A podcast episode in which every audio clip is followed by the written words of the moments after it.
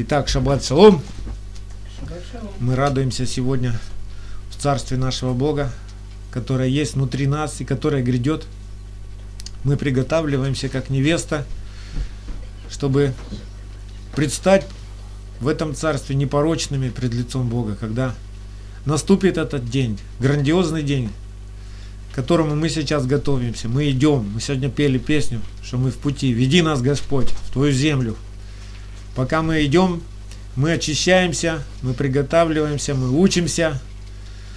Слава Богу, что Его свет, свет Его заповедей просвещает всю нашу тьму и отделяет ее от нас. Аминь. Аминь. У вас это происходит? Вам все яснее и яснее становится? Да. Куда мы попали? Да. Куда мы идем? Кто наш Бог? И что по сравнению с ним все другие? Ничто. Аллилуйя. Слава Богу. Это хорошо, что вы поняли это. Сегодня у нас недельная глава называется Итро. Недельная глава Итро – это имя, которое в синодальном переводе переведено как Иофор. Итро. И сегодня мы будем говорить очень интересную тему. А, почему такая недельная глава, в которой Бог провозглашает свой завет для всех народов, да, десятисловие. Почему она э, называется именем языческого священника Иофора? Странно как-то, да? Почему так? Почему такое разделение и название главы? Но сегодня мы поймем, почему. И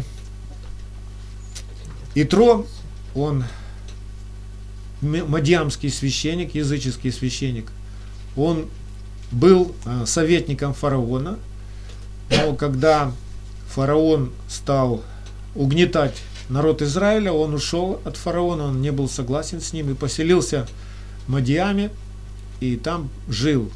И там он встретился с Моисеем, и они потом стали родственниками. Да? Он отдал свою дочь за Моисея. И вот этот мадьямский священник, который был известен в народах там, был известен в Египте, был известен в окрестностях Египта, он был в авторитете. И вот этот священник приходит а, к горе, где расположился станом Израиль, у горы Хариф, где однажды вот Моисей, помните эту историю, встретил Бога, из среды горящего куста Бог говорил к нему. Вот к этой горе они пришли, и к этой горе приходит сейчас и Афор, и Тро а, с женой Моисея, с сыновьями его. Что такое случилось, что вдруг Итро вынужден был а, прийти сюда? Что произвело такое, такое действие в его жизни? Мы сегодня увидим это из недельной главы о том, что делал Господь Израиля, о всех чудесах, о всех тех делах, которые происходили накануне в Египте, знали все народы тогда.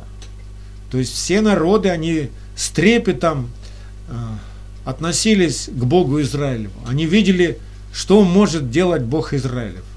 Они видели и слышали о тех десяти казнях. Они слышали, как Бог провел целый народ через Черное море, да, а врагов потопил. Все это слышали. Но после всех этих событий Итро оставался еще у себя, в своей земле. После чего он пришел к Моисею. А он пришел после того, а, когда, помните, в четвертый раз уже народ возроптал в Израиле на Бога что не было у них что пить, и у Масы и Меривы они возроптали на Бога, и засомневались, и говорили друг другу, а если Бог среди нас? Удивительный, да, народ? Столько чудес, столько э, силы и славы Божьей видели, видели столб огненный, видели, как Бог их вывел из Египта, и золото было у них, и скот у них был, у них все было. и покров Божий был над ними. И вот только по одной простой причине, что не было у них что попить, они засомневались, если Бог среди нас. Чудный просто народ. И что произошло после этого? После этого на Израиль приходит войной Амалик. И это допускает Бог Израиля. И вот это событие именно потрясло Итро, священника. Ну что он как священник, он понимал, ну, раз Бог, то значит он должен свой народ ну, покрывать, заботиться, охранять от врагов. А тут, получается, Бог Израилев допускает Амалика напасть на свой народ. И потом же, когда Моисей начинает ходатайствовать за этот народ, молиться, потом он и врагов и Амалика этого сокрушает. Вот это событие, оно потрясло Итро. И он увидел то, что не замечали, э, не видели своим сердцем израильтяне. Он увидел, что Бог Израиля и справедлив, и милостив. Одновременно. То есть он и строг в судах своих, он судит свой народ, он может наказать свой народ, но он же и милует. И он приходит к Моисею туда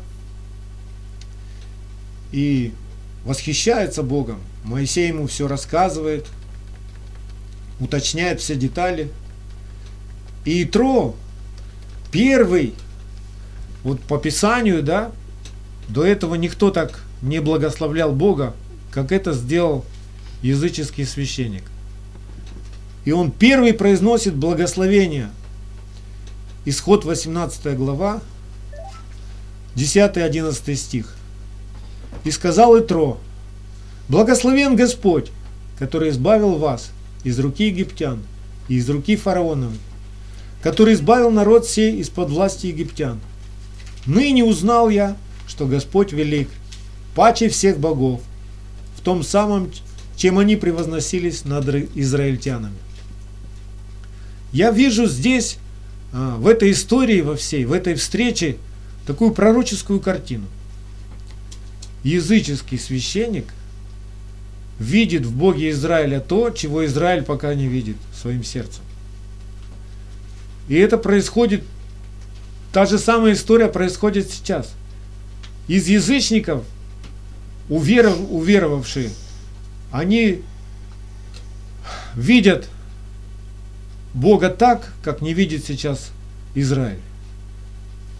Бог сделал так, что сердце народа Израиля ожесточено до времени, пока полнота не придет к язычникам. То есть, можно сказать, что Богу не важно, а, что снаружи человек, у человека есть. У Израиля были каменные скрижали, была книга закона – она была снаружи, она была в народе как достояние, да? И что? И большинство этого народа полегло в пустыне. Богу важно не то, что снаружи у тебя есть. У тебя дома может быть Библия в нескольких экземплярах. У тебя может быть дома настоящая Тора. У тебя может быть хорошая синагога уютная, комфортная, да? У тебя снаружи может быть, ну, все-все-все идеально. Но Богу важно, что ты понял и что у тебя внутри. Поэтому эта глава и называется именем Итро, потому что Итро понял то, чего не мог понять тогда Израиль. Вроде бы 10 э, заповедей, да, это сущность завета, это текст завета с Богом. Они важны для человека, так? Да. Но народ Израиля, когда услышал этот завет, а когда Бог огласил этот завет, что они сделали? Они убоялись. И они сказали, ну, Моисей, ладно, лучше ты сам ходи к Богу, слушай его, разговаривай с ним, а мы придем послушаем. Тот же самый выбор сегодня стоит перед каждым из нас и в нашей реальности. Вы можете сказать, ну ладно, мы придем в субботу, послушаем, что будет пастор проповедовать. Но шесть дней мы как бы будем заниматься своими делами. Мы ничего не слышим, мы ничего не понимаем. И такую позицию занять. И это неправильная позиция. Лучше возревновать и войти в его присутствие, сокрушившись всем сердцем, всей душой, всей крепостью своей, умолившись перед ним, чтобы он возвеличился – Бог сотворил каждого человека. Всякий человек на земле способен слышать Бога. И тем более, если он его услышит и исполнит то, что Бог говорит, он будет жив. Как они тогда плакали перед, перед, перед Моисеем да, у горы.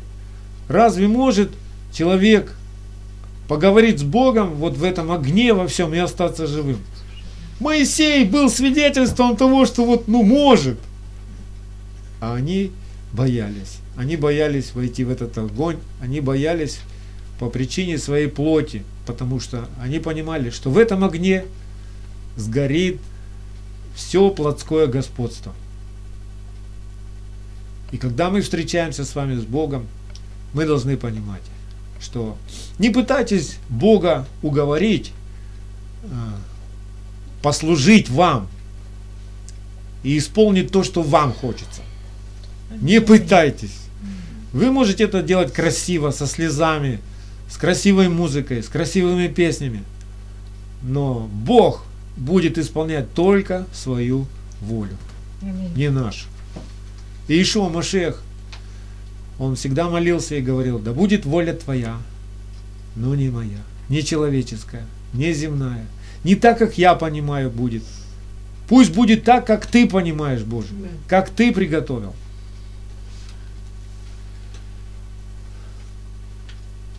И Моисей, ну, он знал, а, какой Бог. Он был кратчайшим человеком на земле. И когда он однажды молился, покажи мне свою славу, Бог напомнил ему свое имя. Это уже дальше будет в исходе. В 34 главе мы будем дальше читать с 5 по 7 стих. «И сошел Господь в облаке, и остановился там близ него, и провозгласил имя Юдхей Вавхей. И прошел Господь пред лицом его и возгласил, Господь, Господь, Бог человека любивый и милосердный, долготерпеливый, многомилостивый и истинный, сохраняющий милость в тысячи родов, прощающий вину и преступление и грех, и очищающий раскаивающегося, но не очищающий не раскаивающегося, наказывающий вину отцов в детях и в детях детей до третьего и четвертого рода.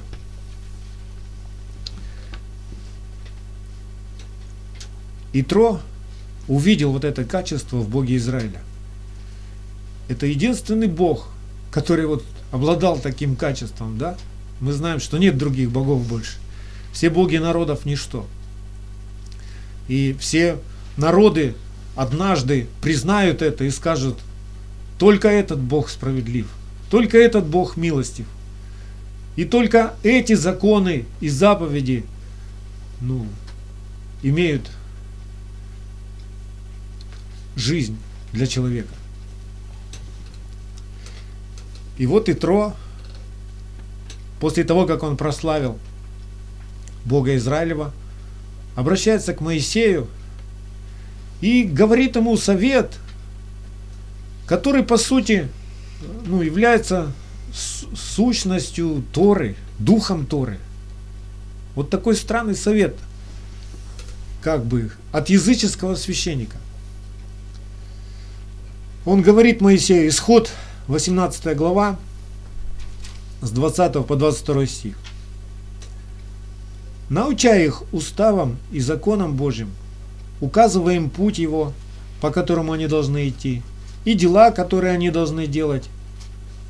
Ты же усмотри из всего народа людей способных, боящихся Бога, людей правдивых, ненавидящих корость, и поставь их над ним тысячи начальниками, сто начальниками, пятидесяти начальниками и десяти начальниками. Пусть они судят народ во всякое время. И о всяком важном деле доносят тебе, а все малые дела судят сами. И будет тебе легче, и они понесут с тобою бремя. То есть Итру как священник понимал, что нужно и выслушивать людей, да, и учить людей, и судить правильно людей. Единственное, что он не знал, как это делать, потому что он не знал Тору. И только в Торе правда Божья есть. Если ты знаешь заповеди Бога, ты будешь судить праведно. Ты будешь судить поистине. Можно сказать, что милость и суд – это дух Торы, всей Торы. Вот в Торе содержится и милость, и суд. И они жизненно важны для каждого человека. Можно сказать, что милость и суд – это то, чем и правит Всевышний. То есть это два, будем говорить, э, два качества, которые составляют его правление. Можно еще сказать, что милость и суд – это атмосфера Царства Божьего. Аминь. То есть, как вы представляете себе Царство Божье? Это сплошная одна милость. И там все обнимаются, целуют друг друга, жалеют друг друга, да? Или это только суд? Вот ты входишь в Царство Божие и все. И все там говорят, это не так, это не так, вот это не так, покайся. Царство Божие, атмосфера Царства Божьего, она содержит в себе и суд, и милость. Можно сказать, что в этом-то и есть вся жизнь наша. То есть, если не будет суда в моей жизни правильного, да, то зачем мне милость тогда? От чего меня жалеть, от чего меня спасать надо, да, если нет суда? А если будет один суд, то кто спасется? Никто не спасется тогда. И Бог через Моисея напоминает Израилю.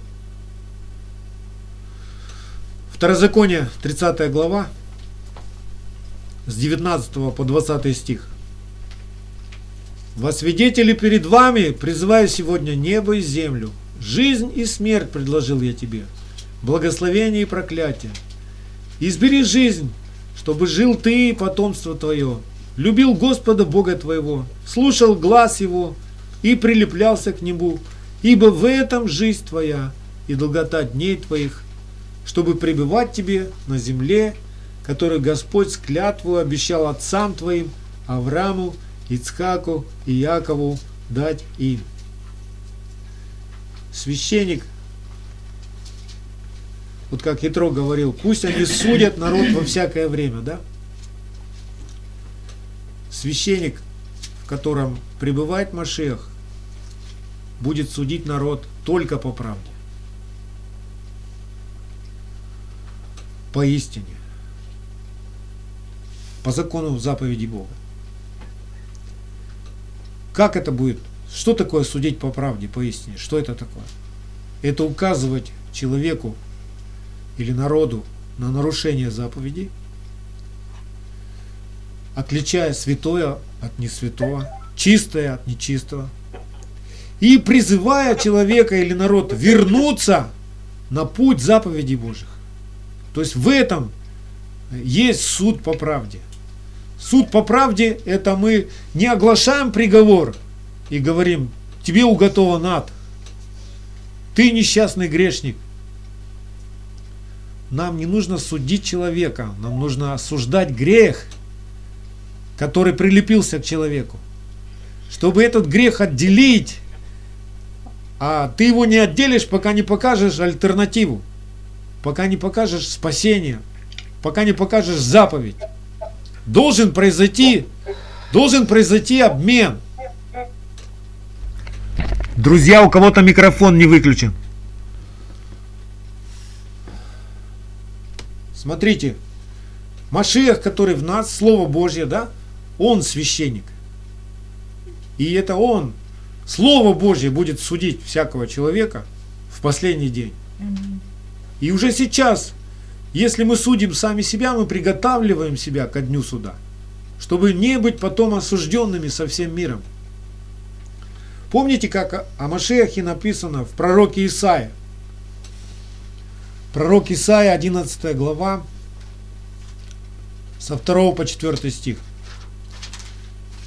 И почет на нем, и почиет на нем Дух Господень, Дух премудрости и разума, Дух совета и крепости, Дух ведения и благочестия, и страхом Господним исполнится, и будет судить не по взгляду очей своих, и не по слуху ушей своих решать дела. Он будет судить бедных по правде, и дела страдальцев земли решать по истине, и жезлом уст своих поразит землю, и духом уст своих убьет кого? Нечестивый. Нечестивого. Поэтому человеку не стоит оставаться нечестивым, но признаться перед Богом, исповедать свое нечестие. И тогда это нечестие будет убито духом уст Машеха. Меч, который проникает э, в наше сердце, разделяя нашу душу и всю нашу крепость, да, до суставов и мозгов, он отделит от нас всякое нечестие. Вот почему нам надо сейчас переживать суд. И понимать, что этот суд для того, чтобы помиловать нас. Да, ты предстаешь пред Бога, ты понимаешь, что Он справедливый, что Он святой, и Он любит тебя, вот какой ты есть, но Он никогда не оставит тебя таким, какой ты к Нему приходишь. Он хочет очистить тебя, помиловать тебя, чтобы ты исправился и ходил так, как Он заповедал ходить, поступать в жизни. Но если человек останется в своем нечестии, и не будет никакого суда, не будет наказания, тогда как человек научится ходить по правде? Об этом написано в пророках. Пророк Исаия 26.10. Если нечестивый будет помилован, то есть будет продолжать жить в своем нечестии, то не научится он правде будет злодействовать в земле правых и не будет взирать на величие Господа. Вот почему нам надо радоваться, и у нас есть повод радоваться, когда мы э, ну, переживаем, когда мы наказываемся от Господа, да? Давид даже пел песню такую. Прежде страдания моего я заблуждал. Аллилуйя, научи меня путям твоим. То есть нам важно понять, не почему нам сейчас вот как бы, ну, болезнь пришла там, или развалилось что-то, что ты накопил, настроил. А важно понять причину, почему это пришло, почему оно пришло к тебе. И когда ты избавляешься от этой причины, ты свободен становишься. От чего пришел спасти нас Господь? От чего? от беззаконий наших, спасет людей своих от грехов их. Вот от чего мы спасаемся. Мы не спасаемся от закона заповедей. От ада не спасает. И ад это уже следствие ну, без наших беззаконий, да? Мы не от ада спасаемся. Мы спасаемся от беззаконий, которые могут привести нас в ад. Аминь. Любящий Бог, наш Небесный Отец, Он любит нас, да? И любовь, она не молчит. Любовь, она не просто, ну, хочет обнять тебя, поцеловать тебя, дать тебе вкусное что-то, одеть тебя нарядно. Любовь, она хочет очистить твое сердце, она хочет исправить твои пути, чтобы ты не приткнулся о камень ногой своей, чтобы ты не попал в погибель. Поэтому можно сказать, все заповеди нашего Отца, они исходят из его сердца, из любви. И когда мы их читаем, первое впечатление, они могут строго к нам звучать. Что если ты вот это и вот это не будешь делать, тебя ждет погибель. Строго, да? Это любовь говорит нам? Да. Любовь говорит нам, ибо возмездие за грех смерть. Это любовь говорит? Да. Любовь говорит. Почему она так говорит? Потому что любит и не хочет, чтобы так было. Она как предупреждает, строго предупреждает. Ничего не добавляй, ничего не убавляй, исполняй все то, что я тебе говорю. Выбери жизнь, зачем тебе умирать? Это все говорит любовь. Вот почему закон благ. Плотской душевный человек, из язычников тем более, он не понимает этого. И от самого начала было искажено учение Небесного Отца. Учение Машеха было искажено. И людей научили, приходящих к Богу, что закон это было давно, это уже ветхое, это ненужное, это было нужно евреям, и у них ничего не получилось, закон ничего не довел до совершенства, поэтому, ну, это просто так. Мы теперь живем по благодати. То есть все можно. Все можно, главное, чтобы ты приходил на собрание, приносил десятину, пел песни, и все можно. Это заблуждение обольщение, в которое сегодня очень много народу попало. Почему люди научены так, что им говорят, что законом познается грех, и типа, если ты будешь знать закон, ты все. проклятие тебе придет. Зачем тебе вот это, вот эти дебри, вот это влазить, заповеди? Я помню, когда я первый раз прочитал книгу Второзакония, ну, мне жутковато стало. Особенно с 15 стиха 28 главы и до конца. Ну, как-то оно не клеилось. Любящий Бог такое говорит. И придут на тебя проклятия, и придут на тебя болезни, и придут на тебя враги. Будешь служить врагу своему. Как-то это не лепится с любовью. Но это очень даже лепится. Отец Небесный настолько любит каждого из нас, что Он не хочет, чтобы так было. И Он заранее предупреждает. Эй, туда не ходи, Сюда ходи. Сюда ходи. Это ж разумно, правильно? Вот почему закон благ. Потому что только законом я могу определить, э, я делаю грех или не делаю грех. Аминь. Не как мне кажется, не как я считаю, что это хорошо и плохо, а как Бог считает, не надо знать. Если я не буду этого знать, не будет суда. Тогда зачем мне вообще милость, если суда нет?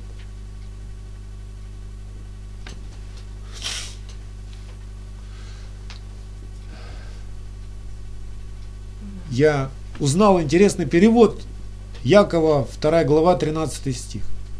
Якова 2 глава 13 стих. Ибо суд без милости, не оказавшему милости. Милость превозносится над судом синодальным, да? А если вы посмотрите пословный перевод в греческом, последней вот этой фразе, милость превозносится над судом, то в греческом даже очень интересное получается звучание, и от этого и понимание приходит интересное. Пословно в греческом эта фраза звучит так. Торжествует милость суда. Интересно, да? Торжествует милость суда. То есть я сталкиваюсь с судом Божьим, чтобы быть помилованным. На суде Бог говорит, вот эти пути неправильные, но вот есть правильный путь. А покайся. Предлагается не уничтожить меня, а предлагается альтернатива.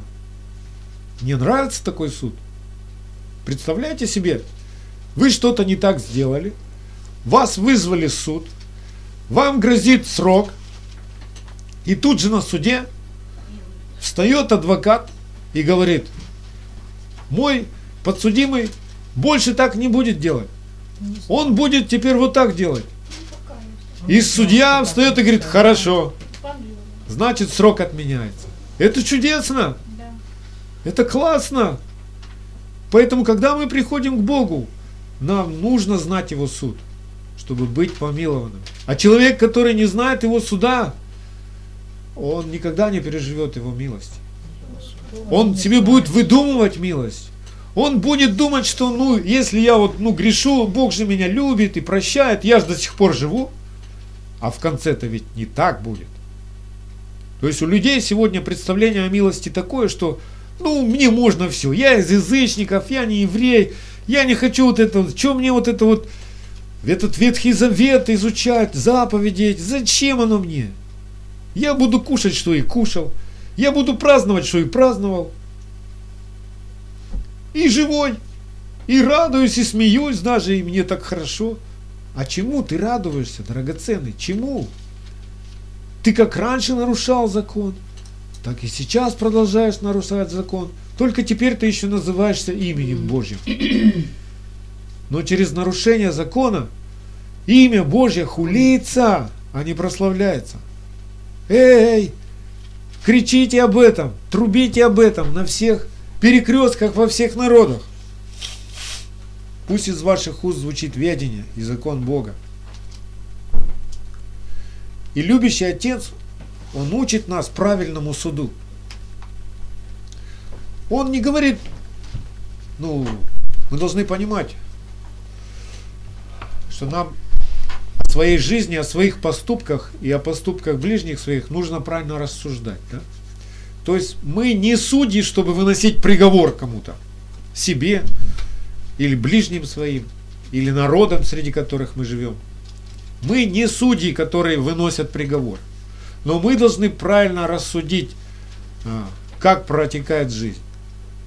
Есть ли нарушение или нет. Это свято или не свято.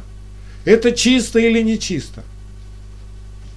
И в первую очередь нам нужно научиться рассуждать о себе, то есть судить себя сейчас. Брать заповеди и смотреть, исполняются эти заповеди или нет.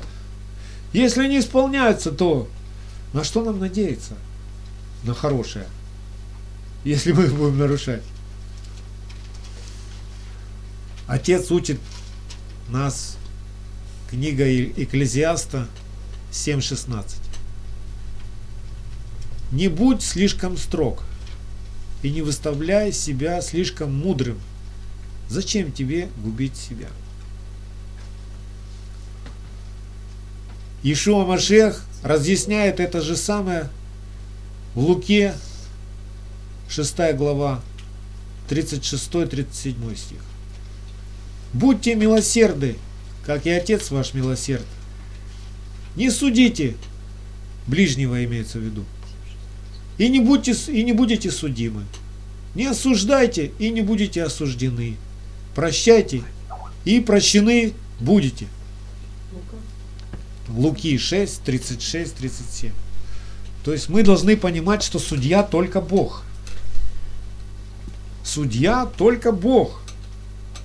Но нам надо знать Его суд, чтобы не быть осужденными. Когда мы берем на себя а, такую функцию судить кого-то, это все равно, что мы как бы говорим, Бог, отойди-ка в сторонку, я сейчас тут разберусь. Я сейчас наведу порядок здесь. Не ты наведешь порядок, он наведет порядок. А тебе надо поступать правильно, вот и все. И если кто-то тебя обижает, вспомни, как ты обижал Бога. Сколько лет глядя на твою жизнь, Бог просто пускал, ну, расстраивался и печалился. Сколько лет? Сколько лет ты был к нему спиной, а не лицом? Сколько лет ты жил по своим прихотям, а не по его воле благой? И что? Получилось в конце, он помиловал тебя. Когда мы милуем своего обидчика, мы даем ему шанс, чтобы он был спасен. Если ты выбираешь не помиловать человека, не простить человека, а требуешь ему возмездия за его проступок, за то, как он тебя сильно обидел. То есть ты желаешь ему погибели. То если ты такое выбираешь, то ты и сам попадешь в погибель. Не ты решаешь, погибель он пойдет или не в погибель. Твое дело дать шанс к, к спасению. Вот почему прощайте и прощены будете. Как только ты выбираешь не простить, весь твой завет перечеркивается. Разрывается завет. Согласитесь, высокая цена, да? У непрощения. Ты хочешь быть непрощенным? Ты хочешь быть непомилованным? Как нам нужна милость, да, всем, каждому. Боже, помилуй меня, Боже, да. помилуй меня. Он говорит, а ты милуешь? Иногда. Нет. Ну и я иногда тебя помилую. Это зеркальное отражение, нам надо это понять. И это будет страх Божий. Когда вы выбираете не прощать, вы теряете страх Божий. Когда вы выбираете прощать, это страх Божий. А это начало мудрости. И вы даете шанс исправить вот эту ситуацию. Не прощение не исправит эту ситуацию. Прощение исправит. И ты будешь спасен, и обидчик твой будет спасен. По крайней мере, ты будешь спасен точно. Обидчик это уже Бог решит. Исправится он, не исправится. Даже если он у тебя прощения не просит, нужно прощать? Нужно. нужно. Да. И Ишуа учит даже, чтобы мы любили врагов своих. Как это врагов любить? Они столько беды наделали мне, а мне их любить надо, молиться за них? Да. Тогда ты будешь сыном Божьим, если ты будешь за них молиться. А кто еще за них будет молиться? Их предводитель будет молиться? Нет. Ты будешь за них молиться. Они не умеют молиться. Они не ведут, что они творят. Они не знают судов Божьих. Но когда ты молишься, суд Божий откроется им. Бог знает, как с ними разобраться. Как он разбирался с врагами Израиля. Вот он допустил, чтобы враги напали на Израиль, да, разрушили там, разграбили. И потом сам же Бог, когда Израиль ну, возвращался к Богу, да, раскаивался в своих преступлениях. Сам же Бог с этими врагами и разбирался. И он через пророков говорит, не наказанным не оставлю тебя. Я тебя буду наказывать. И врагов твоих рассею. Для чего нас Бог наказывает? Чтобы исправить, а не чтобы уничтожить. Это его суды, которые уже сейчас. Помните, мы как-то с вами рассуждали, что сейчас в нашей жизни проходят суды, которые приготавливают нас к последнему суду. Когда будет осуждено всякое нечестие, и там уже ничего не будет исправлено. Вот сейчас время исправления. Сейчас благодать и милость к исправлению. Чтобы мы сейчас раскаивались. Когда будет день суда, все. Это день, когда будет каждый судим по делам своим. И там уже ты ничего не будешь исправлять. Времени больше не будет. Сейчас есть время. Вот почему нам об этом надо объявить и научить своих детей, ближних своих. Что сейчас есть время исправиться, потом не будет. И этот суд грядет. Все понимают, все ждут. Все экстрасенсы, все гадалки, все они понимают, что когда-то будет что-то такое страшное – конец света. Они называют конец света. Но это будет конец тьмы. Давайте вспомним, как Иешуа учит. Любите врагов ваших. Это Матфея 5, 44-48. Матфея 5, 44-48. Любите врагов ваших, благословляйте проклинающих вас, благотворите ненавидящим вас, и молитесь за обижающих вас и гонящих вас. Да будете сынами Отца вашего Небесного.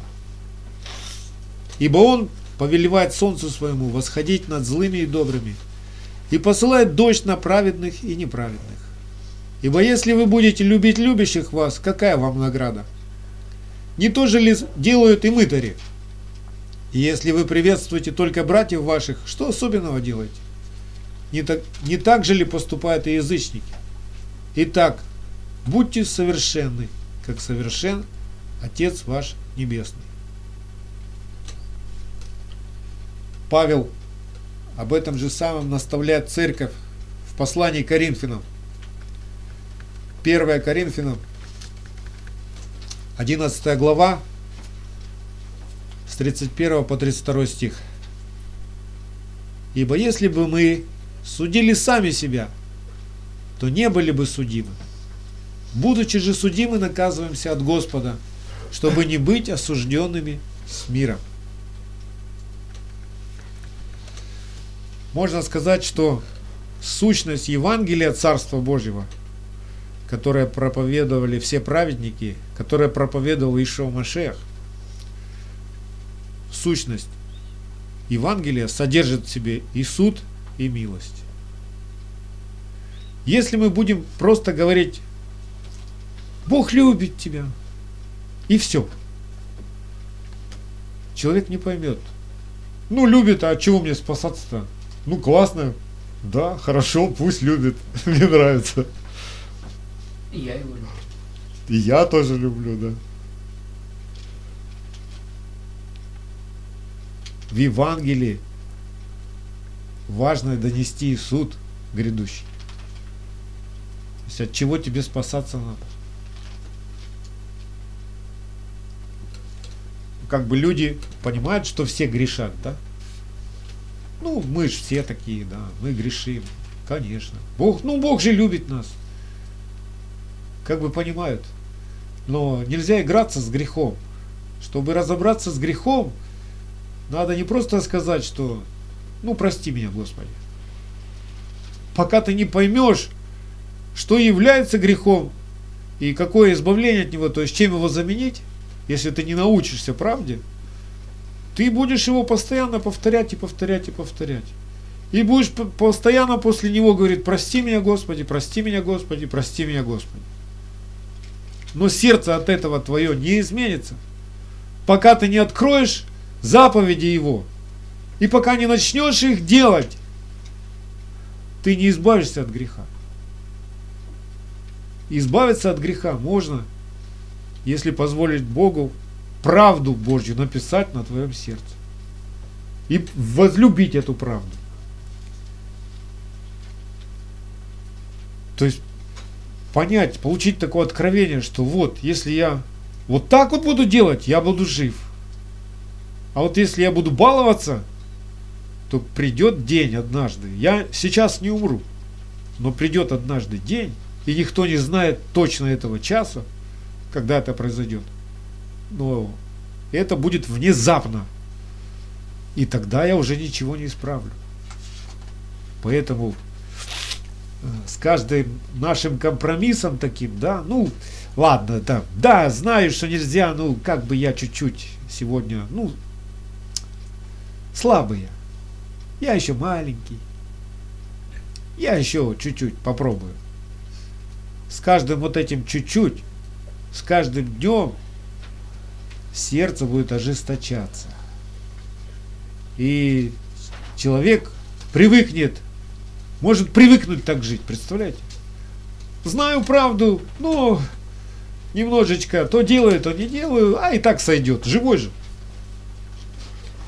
Бог говорит однажды человеку через пророка, ты вот это делал и думал, что я такой же. Ты вот это делал, а я молчал, а ты думал, что я такой же? Нет. Да, Бог долготерпеливый. Но ни один человек не знает, когда он поставит точку. Поэтому не балуйся. Не балуйся ни с каким грехом. Как только ты замечаешь грех, сокрушайся перед Богом. Проси, чтобы Бог сделал этот грех ненавистным тебе. Чтобы ты возненавидел беззаконие. Только Бог знает, как это сделать. Чтобы ты возлюбил правду, возненавидел беззаконие. И тогда ты переживешь полноту радости избавления в Машехе. Избавление от греха избавление вот от этих осуждений. Вы знаете, что, что делает человека замкнутым, необщительным, что человек мигает глазами, не умеет даже радоваться до конца. Знаете, что это делает человека таким? Грех. А что делает правда Божия? Она просвещает сердце человека, и, и человек вдруг ну, начинает сиять. Переживать вот эту свободу, которую Бог дарит нам. Не искусственную свободу, как в церквях делается, да? То есть человек грешит на прополую, приходит, аллилуйя, и показывает, какой он хороший, святой, и праведный. Ну, как бы лицемерит, да? В церкви он один, дома он другой. Правда Божья, она делает нас искренними, чистыми, святыми, исполненными радости, по-настоящему, не искусственно. Это не театр, это жизнь. Это не искусственная радость. Я смеюсь, потому что все смеются. Я кричу аллилуйя, потому что все кричат аллилуйя. Это аллилуйя из духа твоего исходит, потому что ты переживаешь, кто ты кто твой Бог? И что ты в нем, а он в тебе. И все у тебя в свете. И нет ничего темного. Нечестивый не устоит на суде и в собрании праведников. Что делает око наше темным? Тьма, беззаконие, язычество. Ты можешь ее спрятать, никто не будет из людей знать. Но стоит внимательно посмотреть в твои глаза – и все сразу станет ясно. Где-то там что-то прячется. То есть человек не может прямо смотреть в глаза. У него мигают глаза, моргают глаза, он отводит взгляд. Это все признаки не свободы. Комплексы мы их называем. Мягко так. Но это все тьма. И сегодня надо быть искренним и честным перед Богом прежде всего признавать ему в своих ну, немощах, в своей несвободе признаваться, говорить с ним. Бог, у меня не получается. Я вот услышал, вроде бы как понял, а вот не могу еще это делать. Оживи Твое Слово во мне. Оживи, сделай это живым для меня. Не просто, чтобы оно снаружи было, не просто, чтобы оно в одно ухо влетело, в другое вылетело, а чтобы оно осталось в моем сердце и жило там. И это будет зависеть от твоей ревности. Если ты скажешь, а и так сойдет. Ну, сходил сегодня, проповедь послушал, все, галочку можно поставить. Вроде бы как правильно поступил. Но всю неделю продолжаю жить, как вот, в принципе, как я и раньше жил. Ничего нового в моих поступках. Ничего нового внутри меня не происходит. Так не должно быть. Шесть дней нам надо работать. Работать, распахивая в сердце своем почву, выворачивая все камни наружу и сея семя правды. Вот если мы будем шесть дней работать, тогда мы переживем настоящий шаббат. Шаббат будет не снаружи нас, шаббат будет внутри нас. И мы будем спокойно спать. И у нас не будет никаких других страхов, кроме страха Божьего. Мы не будем бояться, как нам дотянуть этот месяц, этот день дожить, прожить. Мы не будем волноваться о том, что у нас будет в холодильнике, не будет в холодильнике. Мы будем знать и будем спокойны, потому что помощь нашего Бога благовременно всегда. И Он заботится о нас. Что нам есть, что нам пить, во что одеться. Аминь.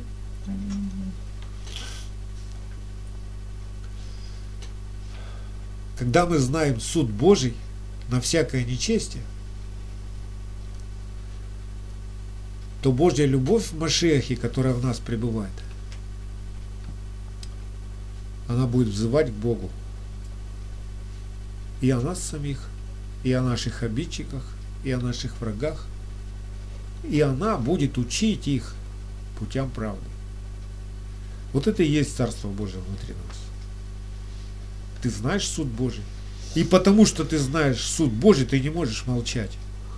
Ты не можешь поступать нечестно. Ты не можешь проходить мимо того, кто согрешает. Потому что ты знаешь, что если этот человек не будет знать суд Божий, он так и будет грешить. Я ему скажу этот суд Божий. И я ему скажу, что вот как надо поступать. Путь заповеди откроем. Вот это и есть суть Евангелия.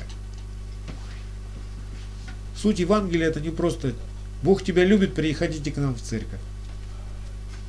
Это не Евангелие. Евангелие говорит, Бог повелевает сегодня всем покаяться, оставить свои беззакония и научиться путям правды, чтобы, исполняя эти заповеди, быть живым. Вот очень коротко Евангелие. Суть. Конце я хочу ободрить нас наставлением из книги пророка Иезекииля. Иезекииля 3 глава, с 17 по 21 стих. Иезекииля 3 глава, с 17 по 21 стих. Это каждому из нас сегодня Бог звучит. Сын человеческий. Можете свое имя сюда вставить. Я поставил тебя стражем дому Израилеву, и ты будешь слушать слово из уст моих, и будешь вразумлять их от меня. Когда я скажу беззаконнику, смертью умрешь, а ты не будешь вразумлять его и говорить, чтобы остеречь беззаконника от беззаконного пути его, чтобы он жив был, то беззаконник тот умрет в беззаконии своем, и я взыщу кровь его от рук твоих. Очень серьезно. Дальше. Но если ты вразумлял беззаконника, а он не обратился от беззакония своего и от беззаконного пути своего, то он умрет в беззаконии своем, а ты спас душу твою. О, уже легче, да? Дальше.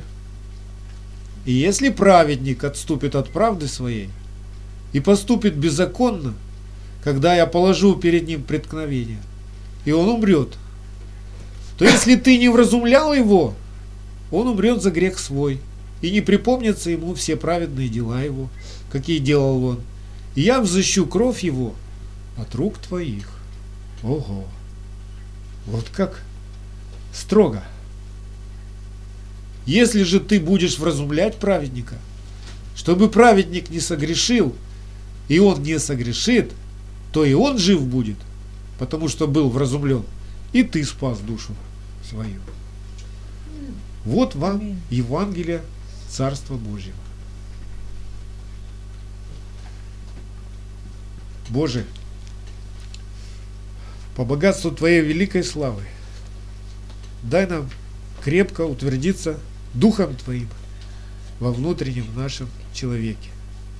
Верою вселиться Иешуа Машеху, Слову Твоему, в сердца наши, чтобы мы, укорененные и утвержденные в любви, могли постигнуть вместе со всеми святыми, что широта и долгота, и глубина, и высота, и уразуметь превосходящую разумение любовь Машеха, чтобы нам исполниться всей полнотой Божьей. А тебе, то действующей в нас силу. Можешь сделать несравненно больше того, о чем мы просим, о чем помышляем. Тебе слава в церкви, Вишума Шей, во все роды, от века до века. Барух Хашем и Шаббат Шалом всем любящим и боящимся Господа, трепещущим перед Словом Его. Аминь.